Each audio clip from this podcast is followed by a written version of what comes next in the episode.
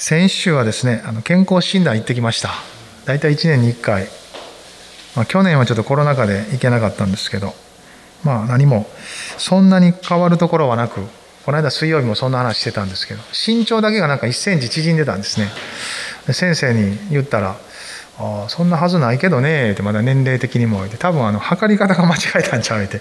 来年また1センチ伸びてるよって言われてですね、まあ、それでちょっと安心したんですけどいやもう身長縮み出してんのかなと思ってちょっとびっくりしたんですけどまあそういうことはなかったんですけど。まあ何でも体もそうですしメンテナンスっていりますよね。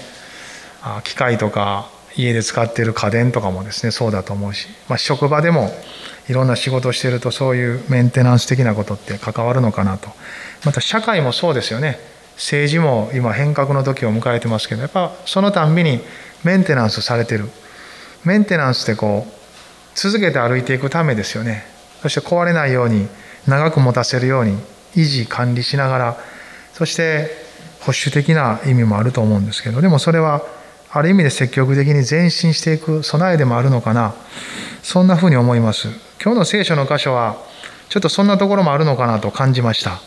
出エジプト記の18章続きですけども後半のところ13節から27節までをまずは一緒に読んで見ていきたいなと思いますが少し長いんですけど一緒に読める方は読んでください。出エジプト記18の13から27です。翌日モーセは民を裁くために座についた。民は朝から夕方までモーセの周りに立っていた。モーセの舅はモーセが民のためにしているすべてのことを見てこう言った。あなたが民にしていること、このことは一体何ですか？なぜあなた一人だけが裁きの座につき、民は皆朝から夕方まであなたの周りに立っているのですか？モーセは舅に答えた。民は神の御心を求めて私のところに来るのです。彼らは何かことがあると私のところに来ます。私は双方の間を裁いて、神の掟と教えを知らせるのです。するとモーセの舅は言った。あなたがしていることはよくありません。あなたもあなたと共にいるこの民もきっと疲れ果ててしまいます。このことはあなたにとって荷が重すぎるからです。あなたはそれを一人一人ではできません。さあ、私の言うことを聞きなさい。あなたに助言しましょう。どうか神があなたと共にいてくださるように。あなたは神の前で民の代わりとなり、様々な事件をあなたが神のところに持っていくようにしなさい。あなたは掟と教えを持って彼らに警告し、彼らの歩むべき道となすべき技を知らせなさい。あなたはまた民全体の中から神を恐れる力のある人たち、不正の利を憎む誠実な人たちを見つけ、千人の長、百人の長、五十人の長、十人の長として民の上に立てなさい。いつもは彼らが民を裁くのです。大きな事件の時はすべてあなたのところに持ってこさせ、小さな事件は皆彼らに裁かせて、あなたの重荷を軽くしなさい。こうして彼らはあなたと共に重荷を負うのです。もしあなたがこのことを行い、神があなたにそのように命じるなら、あなたも立ち続けることができ、この民も皆平安のうちに自分のところに帰ることができるでしょう。モーセは舅の言うことを聞き入れ、すべて彼が言った通りにした。モーセはイスラエル全体の中から力のある人たちを選び、千人の長、百人の長、五十人の長、十人の長として、民の上に頭として任じた。いつもは彼らが民を裁き、難しい事件はモーセのところに持ってきたが、小さな事件は皆彼ら自身で裁いた。それからモーセは舅を送り出した。舅は自分の国へ帰っていった。まあ、内容的にはよくわかりますよね。今こうやって御言葉を読んでる時もですね、一人で読むよりみんなで読んだ方が長持ちします。それぞれに息継ぎができるし、そしてそれぞれお互いの声を聞きながらすると支えられますよね。一人ですることと一緒にすること、その違いは歴然としてると思います。家庭でもそうじゃないですか。一人で切り盛りするのと家族全員で同じ方向に向かうのと全然力は違います集団はいつも共同体はいつもこういう課題にぶつかっていきますそしてそれをうまく乗り越えることができるとその集団は成長し力を持ちますそして本来届こうとしているところに一緒に向かっていくことができます。そうでないと集団は集団だけのことでいつも翻弄させられます。そして本来行くべき届くべきところにほとんど行けない状態で過ごすことになります。私たちは神様から全世界に出て行きなさいと言われてます。それが教会の中心的な使命であり永遠に向かっていく道筋の大きな本筋ではないかなと思います。そこに向かうためにこの時イスラエルが選ばれモーセたちを通してエジプトから脱出しました。彼らが向かっているのはカナンの地ですけど同じように全世界に出て行ってと同じ使命の中に生きています。ですから時空を超えて私たちもここから教えられることがあるんじゃないかなと思います。エジプトを脱出していろんなことがありながら彼らの不信仰も浮き彫りにはされましたが神の恵みの大きさが力強さが彼らをここまで連れてきました。最初の目的地ですよね。神の山ホレブ。最初にモーセが証明を聞いてここにイスラエルを連れてきなさい。そして私に仕えなさい。そうおっしゃられた、まあ、第一チェックポイントみたいなところです。まだ旅は続くんですけどここで彼らはひとしきり休みました。ほっと一息つきそしてこれまでの旅を回想しながらモーセは訪ねてきたイテロ。そして奥さん息子たち共に交わりひとしきり心ゆくまで主の証を分かち合ったんです。その中でイテロは信仰が起こって神を賛美しそして礼拝の生贄を捧げます。そこにはまたアロンもイスラエルの長老たちも加わってその交わりを広げられそして大いに主が褒めたたえられたんです。この礼拝と交わりをベースにして共同体が今度は組織化されていくんです。それは続けて歩くため次に向かうためです。イテロのアドバイスがですねそれを支えていくんですけど教会の歩みもまた個人個人そこにつながる一人一人の人生もよく似てると思います。同じようなことの中で私たちも続く人生に備えていくことができる。それを一つ一つですねこの御言葉の中から一緒に見ていけたらいいかなと思ってます。イテロのメンテナンスがありますよねここには。そしてイテロのアドバイスがありそして最後はモーセのちょっと英語でまとめたんですけどオビディエンス従順がありますよね。これは私たちと聖霊様の関係にもなんかよく似てるなと思いました。イテロさんを見てるとなんか聖霊様みたいやなって思うんですね。聖霊も助け主ですよね。私たちを助けてくださる方です。その方はまず私たちのうちでメンテナンスしてくださる。続けて歩いていくことができるか。永遠まで持つか。その信仰の在り方がしっかりと御言葉に支えられまた内なる御霊と共に保たれているか。そのことをメンテナンスしてくださりそして適切なアドバイスをですね私たちに投げかけてくださると思うんですね。その時私たちがその御声に聞き従っていくなら続く歩みにおいて豊かに広げられていったり深められていったりさらに主を知りそして主に用いられていく歩みが続けられていくと思うんですね。まあ、この点において彼らのところからですねこの御言葉から見ていけたらいいかなとそんなふうに思っていますがこの最初の時ひとしきり交わり礼拝を捧げその翌日って書いてますよね。モーセが裁くために座についた。民は朝から夕方までモーセの周りに立っていた。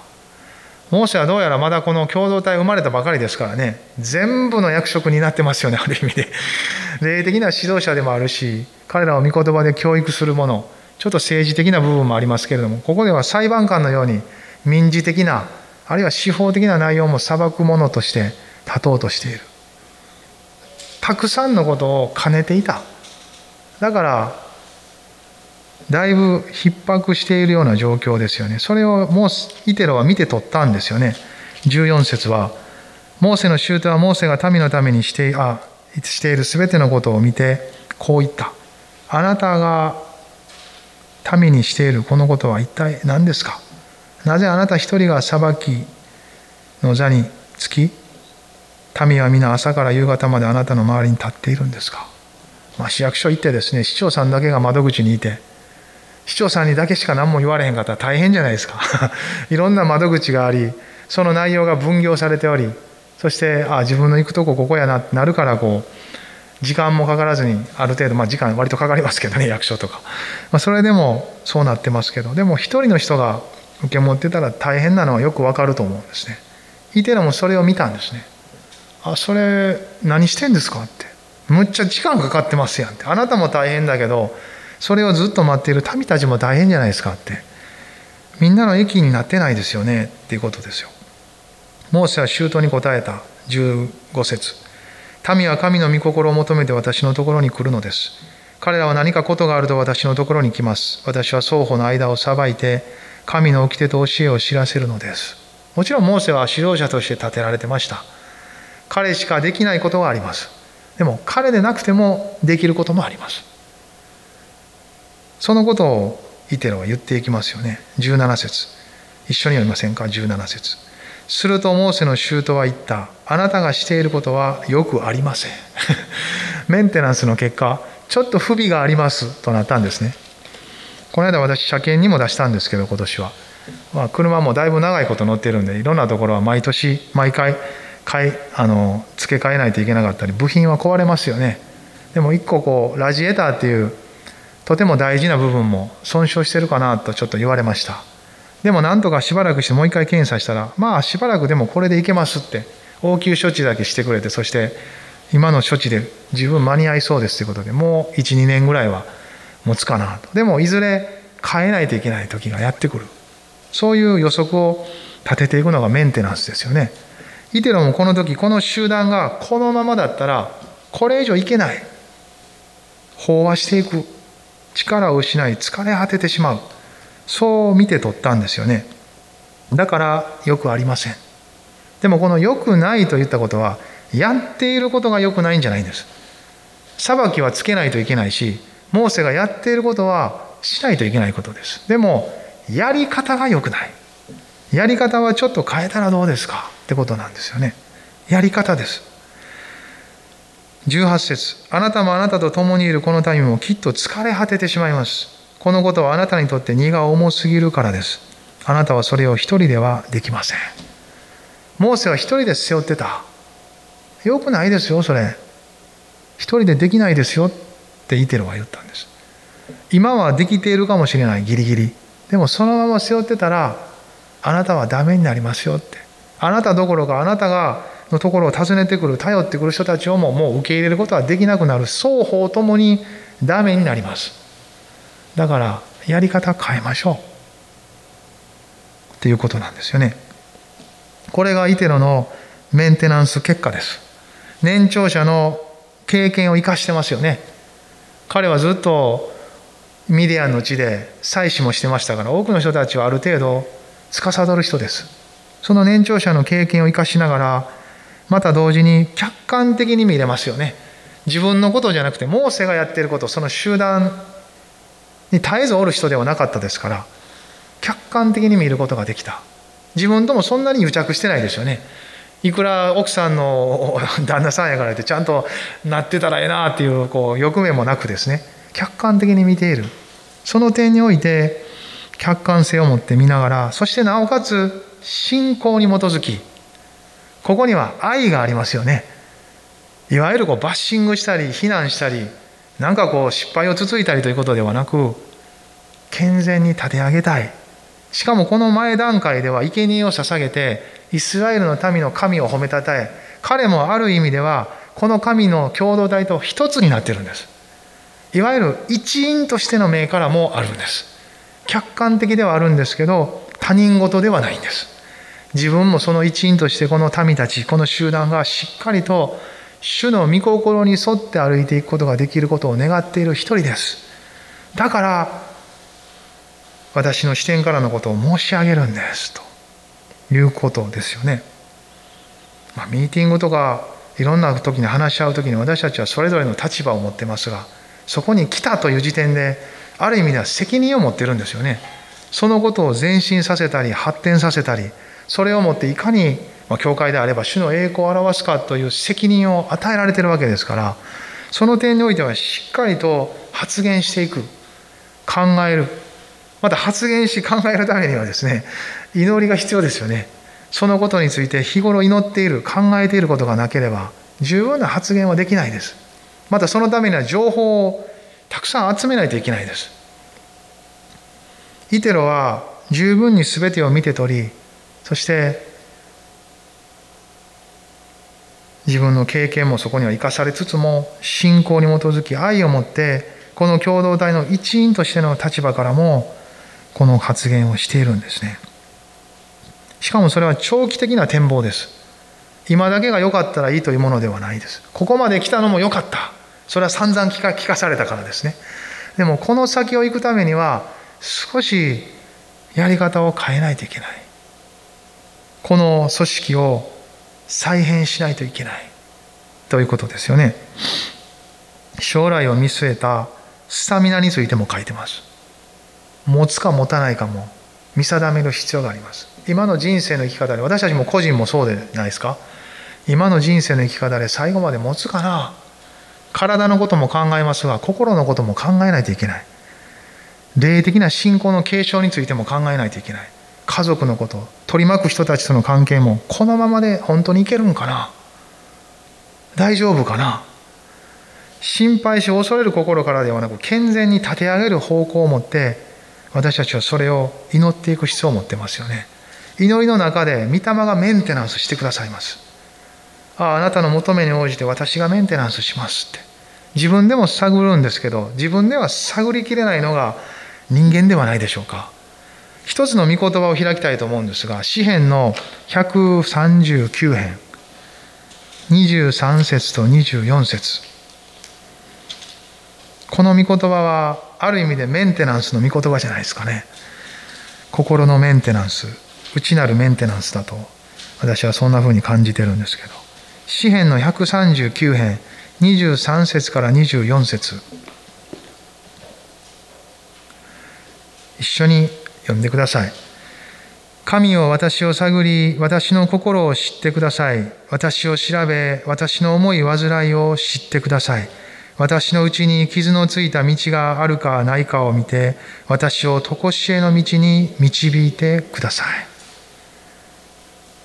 まさにメンテナンスですよね。神様私を探ってください。私を調べてください。私を導いてください。この一つ一つは主のメンテナンスを仰ぐ祈りです。私よくこの御言葉をそのまま自分の祈りにして祈ります。ああ、主は私を探ってください。私の心を知ってください。私を調べてください。私の思い煩いを知ってください。私のうちに傷のついた道があるかないかを見て、私を常しえの道に導いてください。傷のついた道とはまあ罪でもあるし失敗でもあるしいろんなケースがありますが心に傷があるとどうしてもまっすぐに見れなくなりますよね。恐れから見てしまったり償おうとして見てしまったり何か責任感を持っていたりいろんなことから見ているとまっすぐに見れない。でもそういうものを神様に祈る時には十字架のもとで下ろせますよ。下ろした上でそして主が荷を担いでくださっているということの中の土台を持ってもう一度私が本当に歩くべき健全な道はどこですか？あなたがそのようにして私の罪と取り替え新しく与えてくださった私の人生を私はどんな風に歩いていったらいいんですか？そういう祈りですよね。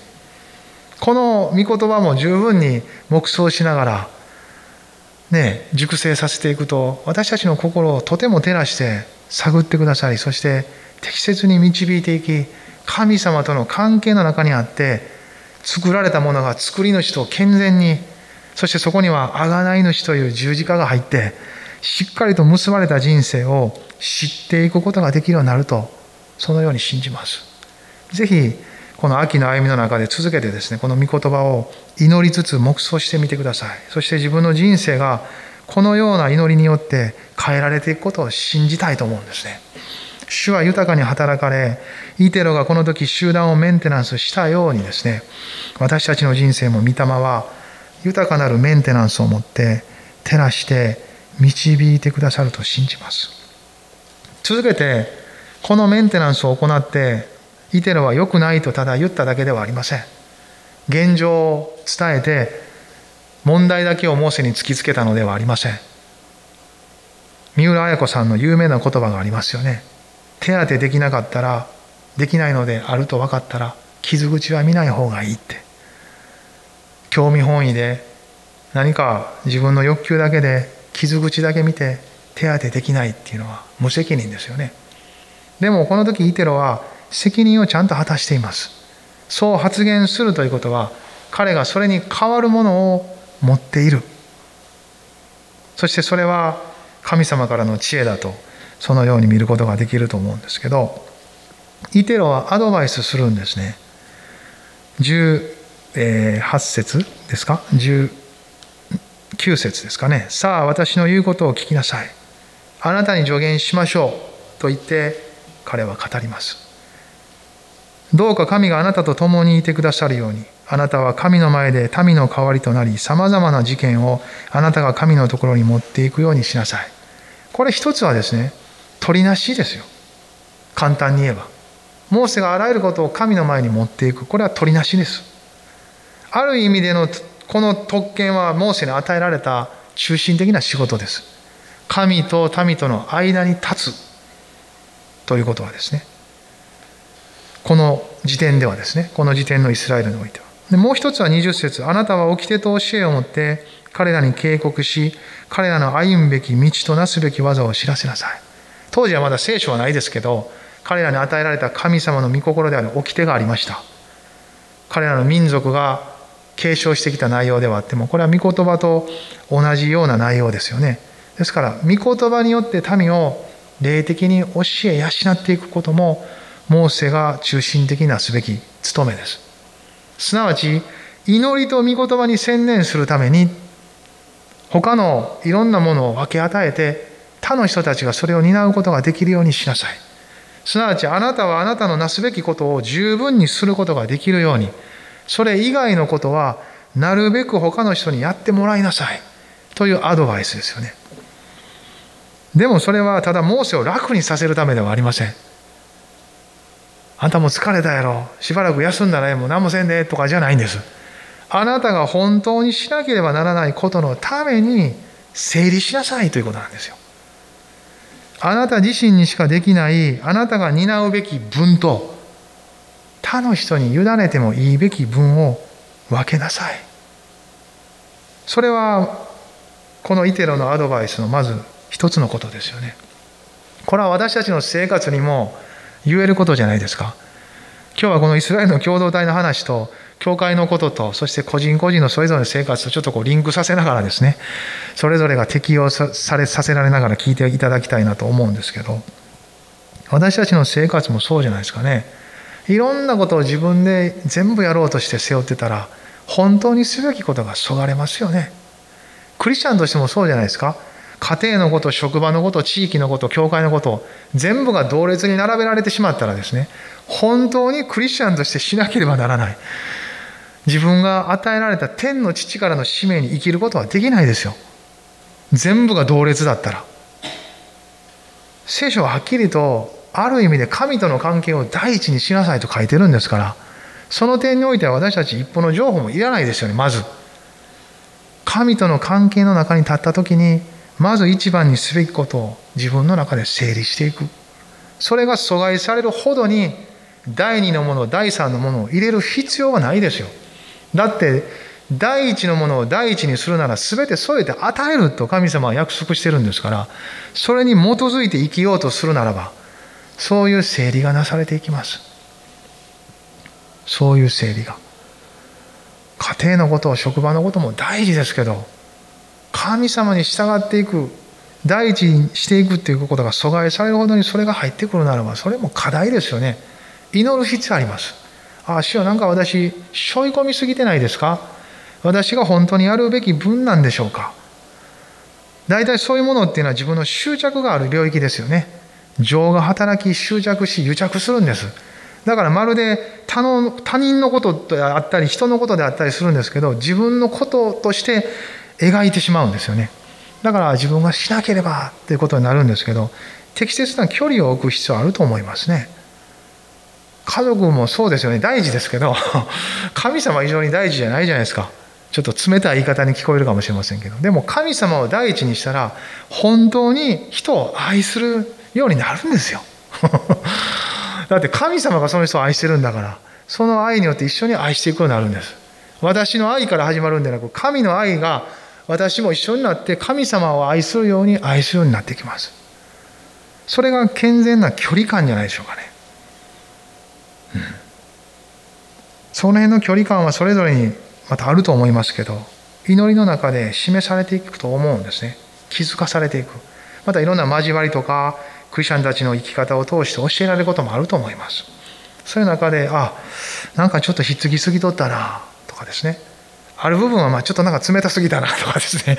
もう少しこう主の愛が流れていくような場所に立たなあかんなとかですね。いろいろあると思いますその距離感をそれぞれに。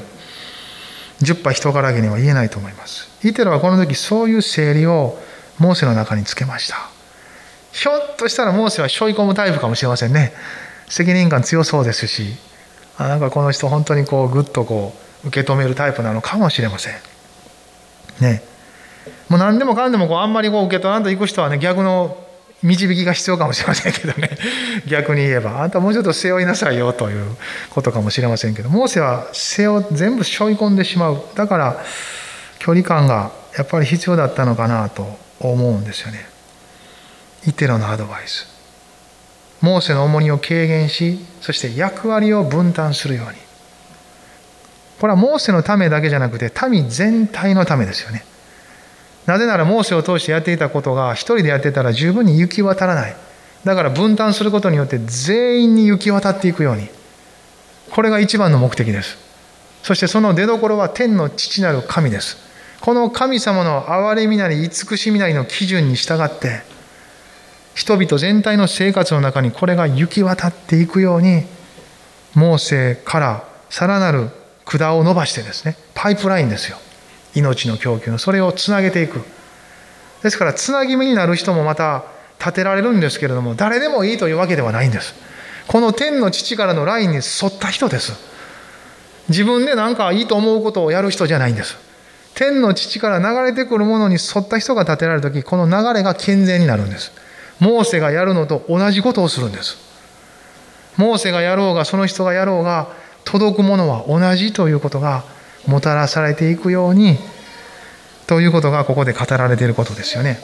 1000人の長100人の長50人の長10人の長私たちはそんなに教会で見ればそんなに人数はいませんのでまた違う事柄がありますけれどもでもこの時彼らはたくさんの人たちがいたのでそれぞれに分担するつなぎ目つなぎ目に人が立てられそして天からの流れがモーセを通りそして彼ら全員に行き渡っていくように全ての人を通ったとしても同じものが流れていくように彼らは配置されていくんです。ですから21節こう書いてますよね。神を恐れるというのはまず第一ですよ。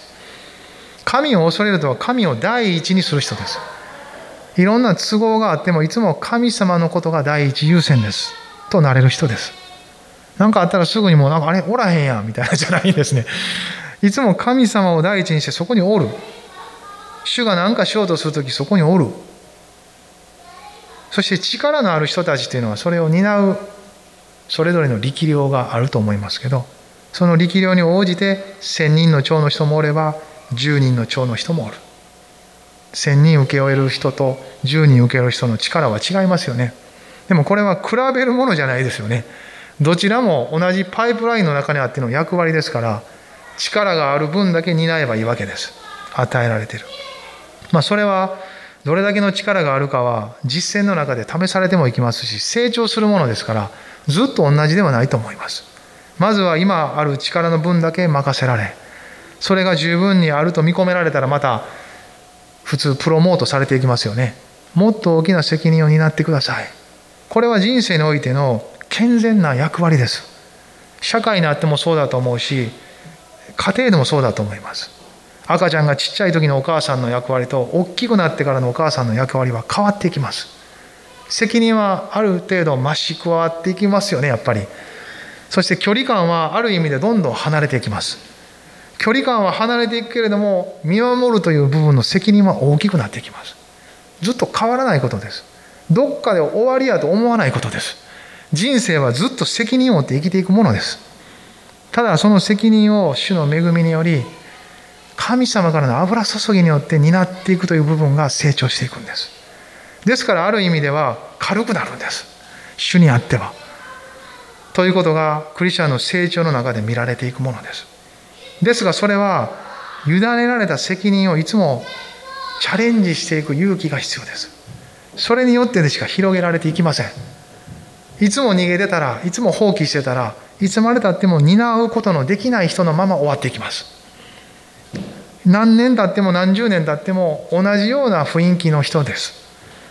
でもチャレンジしていく人は成長していきます。一つ一つの機会がその人のスキルをアップさせるという以上に人格を作るからです。なぜなら責任を負うということはですね忍耐が必要になるんです。祈り深くならないと責任は担えないです。ですからおのずとその人を霊的に成長させていきます。重荷はチャレンジでありビジョンです。これらは全部同じものを指してます。言い方が違うだけです。そして同じものをもたらしていきます。本質的に。この時イテロはそういう人たちを任命していくように言ったんです。力のある人たち神を恐れる。そして不正の利を憎む誠実な人たち。心がまっすぐな人です。利己的でない。自分の利益を優先しない。誰でも人間やから自分の利益は大事ですよね。でもそれはしっかりと神が保ってられると信じて全体の益を図るためにいつも自分を捧げていくことです。それが神の前での誠実さです。そのような人を神はほっとかないですよ。しっかりと祝福し満ちたらわせてくださる。イテロのアドバイスはそのように続いていきます。そして小さな事件は彼らに任せてもう彼らでも追い切れなくなった時にあなたのところに来た時はそれはあなたがやりなさい。これはもうよく私たちも分かることですよね。追い切れないものをいつまでも追う必要はないです。チームに還元し複数で追いそれでもダメならさらなる上の権威にそれは持っていくべきことです。だからどこまでも私たちは自分で背負うってことから解放されていきます。ただその中で自分の分をしっかり追うということも理解させられていきます。その中で私たち集団は共同体はですね成り立っていくんですよね。家族もそうですね。身近な集団は一番家族じゃないですか。仕事職場もそうだと思いますけど。それぞれがそれぞれのことを担ったらどれだけ楽か。でも多くの場合は親が担ったり力のある人だけに集中することも多いですよね。でも分担することは本当に悪くないことです。それぞれの力量に応じてですよ。しかもそれをガミガミとかなんかこう批判してとか なんか自分がただしんどいからとかじゃなくて大切なのは全体の益になりかつそこに使える人たちもまた気持ちよく使えられるようになるためなんです。そうでそうじゃないですか？神様のやり方って。モーセだけを心配したんじゃないですよね。民たち全員に行き渡るという全体の益を図るためでもあり同時にそこに建てられる人たちもまた使いやすいようにという全てに配慮があるんですね。もちろんそれでも人間性はいろんなことありますからみんながみんないつも気持ちよくやってるということではないので課題はいつもありますけれどもその度にもう一回ここに帰ってくるんです。俺たちは全体の益のためにやってるんじゃないかって。あなたの言ってるその不満はちょっと利己的すぎないかとかですね。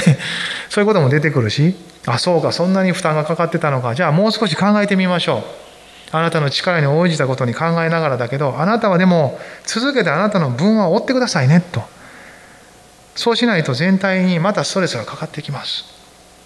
おおよそ家族であれ教会もそうです。会社もそうでしょ。私たち人が集まる時いつもそこにおること自体がまず一つ何かしらの責任を負うために集まってるということなんですよ。その人が負うべき分が必ずあります。まあ教会でも皆さんはもうすでにそれぞれの分を負ってると思います。いろんな形で。集うこと一つも一つの責任もありますよね。自分のためでもありますよ。礼拝を守る。御言葉で養われるっていう面を持ってますが。多分成長していく中でそれだけではないということは気づいていくと思います。もしそこだけにとどまっているならそれはちょっと幼すぎます。自分のためだけに集っているので。そんな考えは幼い考えですよね。普通は成長させられながらあ互いに私たちは集うごとにお互いの管になってるんだって。恵みは行き交ってるんです。互いが集う時話したりちょっと言葉交わしたりまた祈り合う時もあります。そんな中で互いの分を果たし合ってるって面があります。経済的にも捧げたり奉仕においてもそうですよね。でもそれはどんどん変化しまた成長していく段において変化責任はある意味でこう範囲が広げられていくものでもあると思うんですね。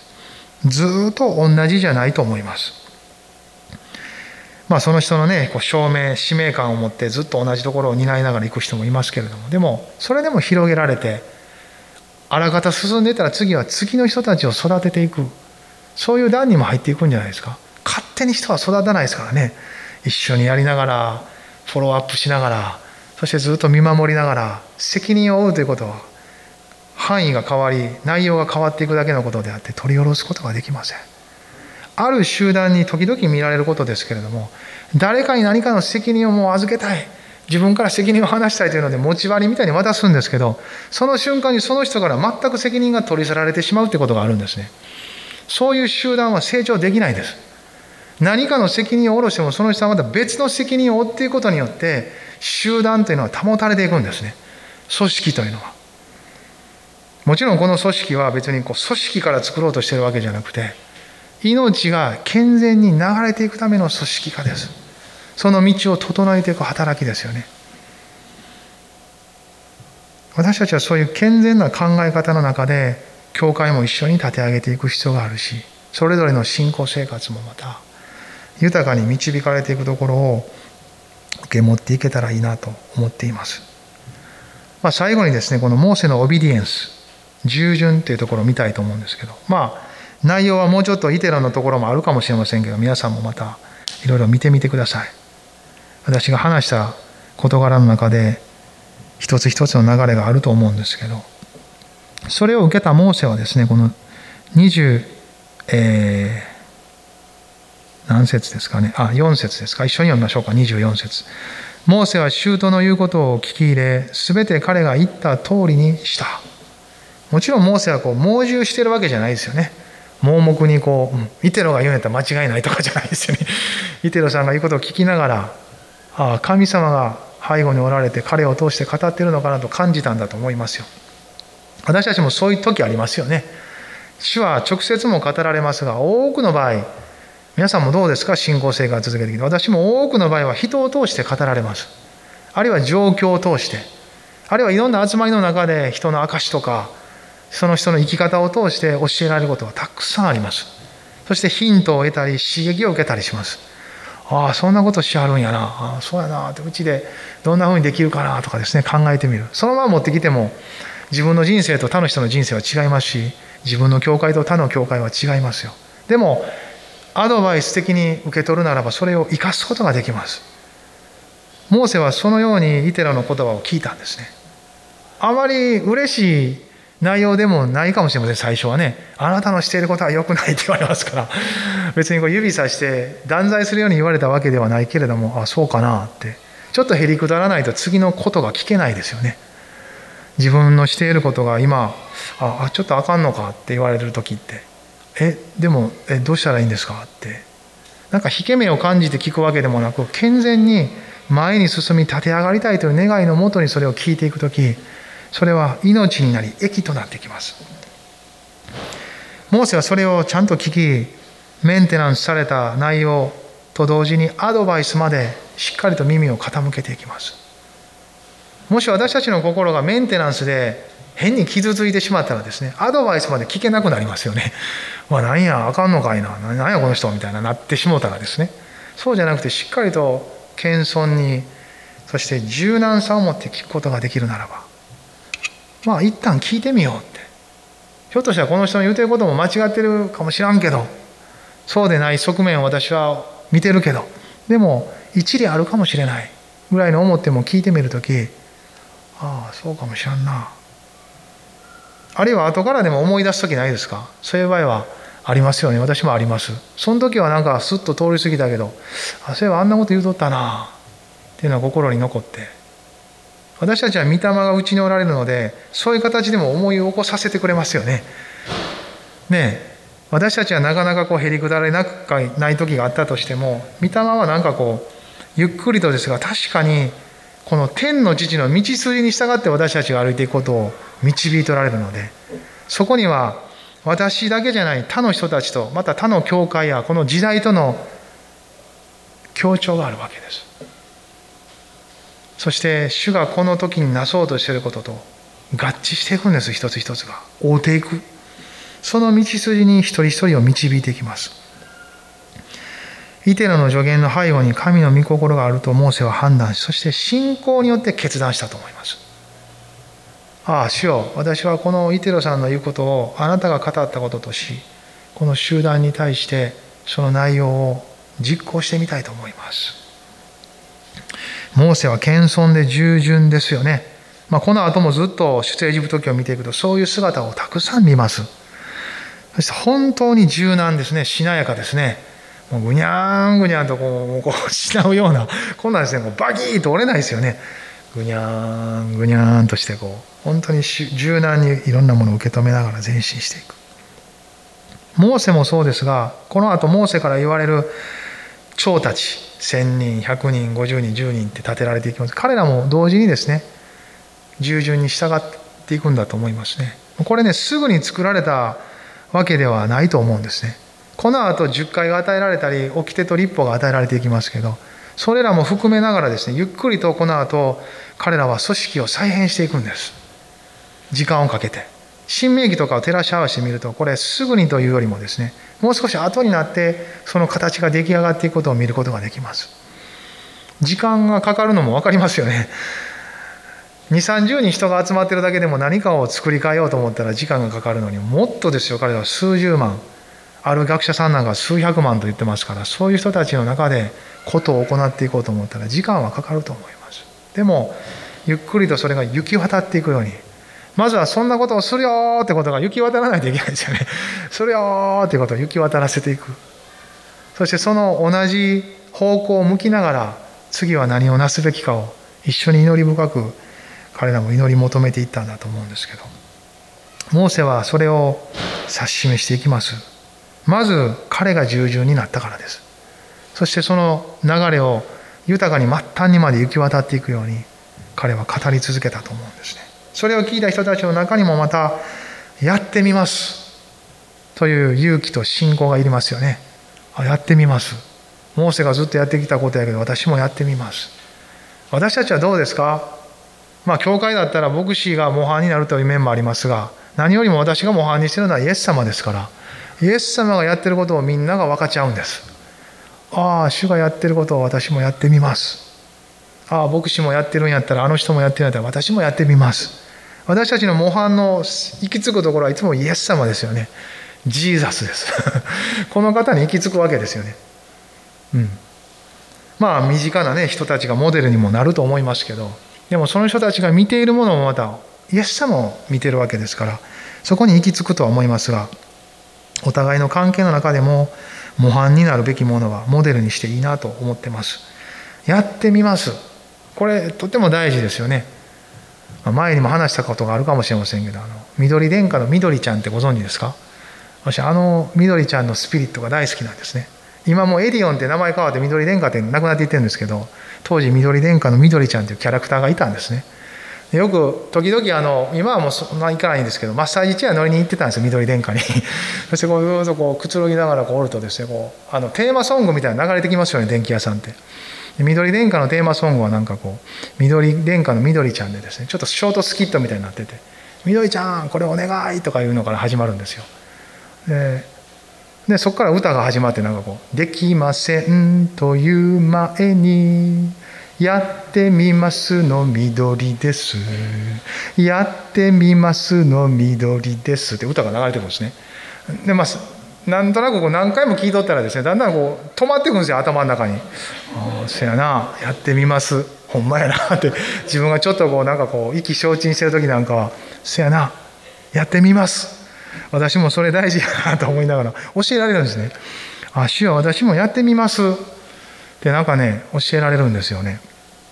みどりちゃんはできませんっていうこともいっぱいあるんですでもまずそう言わないやってみますって言って取り掛かるということから始めるこのスピリットは私たち信仰者もいいんじゃないですかねイエス様にあって主にあってああ私はなんかちょっと苦手やしできへんような感じもするけど主がそうおっしゃるならやってみますやってみますね、教会でも奉仕の領域とかもそうじゃないですか。もう多くは直接語られてるよりも人を通して語られていくじゃないですか。つながりの中でこんなんちょっとやってみてくれへんみたいな。でもそれも、うーんって、多分言う人っていうのはその人ができると思ってるから言うんですね大体。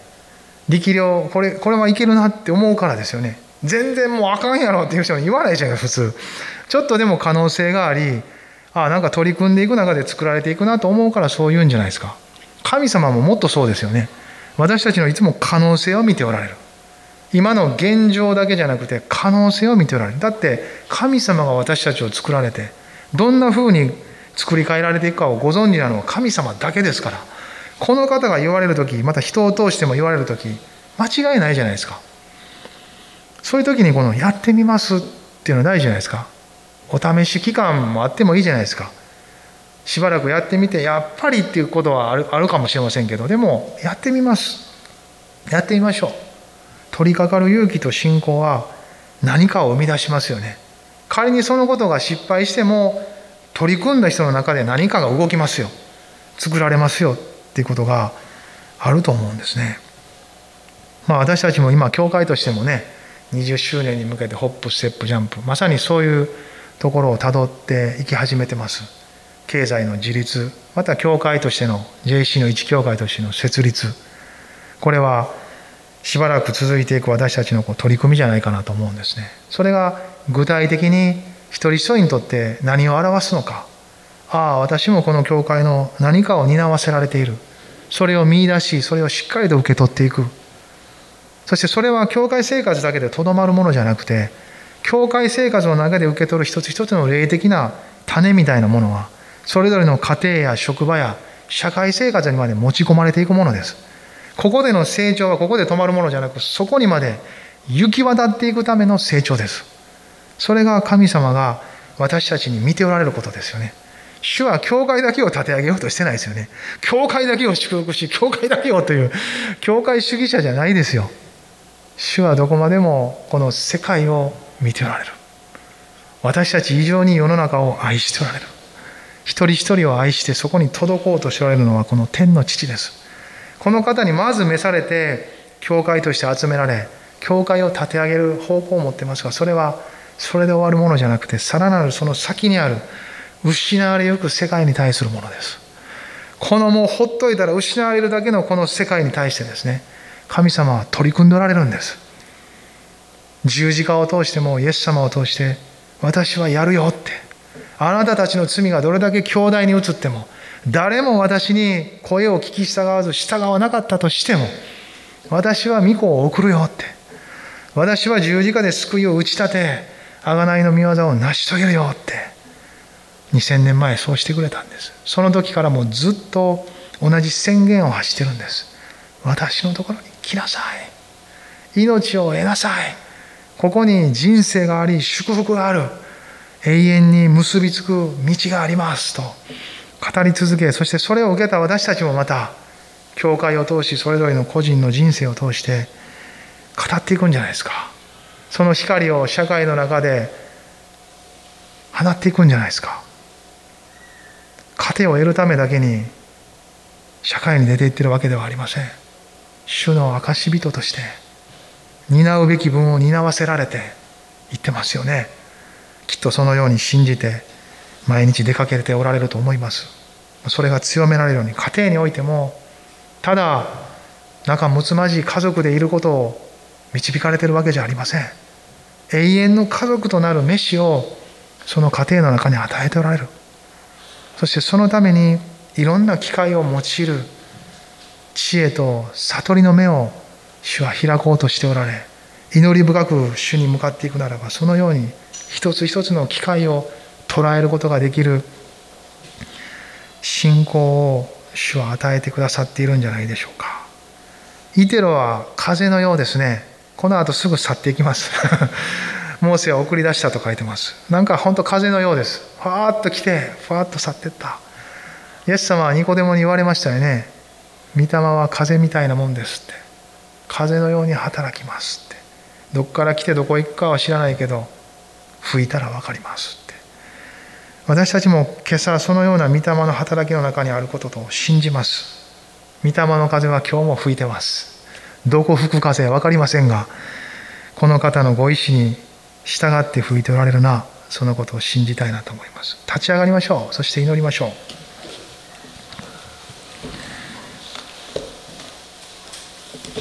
それぞれが受け取られたことに応じてですね主の御言葉を軸にどうぞお祈りください。あなたの祈りを祈り深く。ハレルヤ。